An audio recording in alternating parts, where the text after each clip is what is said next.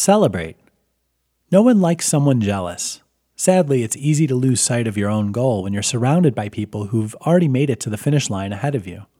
When this happens, it's time to turn around your way of thinking. To get caught up in the success of someone else is a quick trip to quitting. Instead, celebrate the success right alongside the person who just succeeded. For one thing, it turns your own mind around to a healthier mindset. More importantly, this ability to show your honest excitement for someone else's accomplishment shows good character and will likely result in a better relationship with this person, and maybe even an opportunity to learn from their success. When that happens, you've created a win win all the way around, with the added benefit of no hard feelings.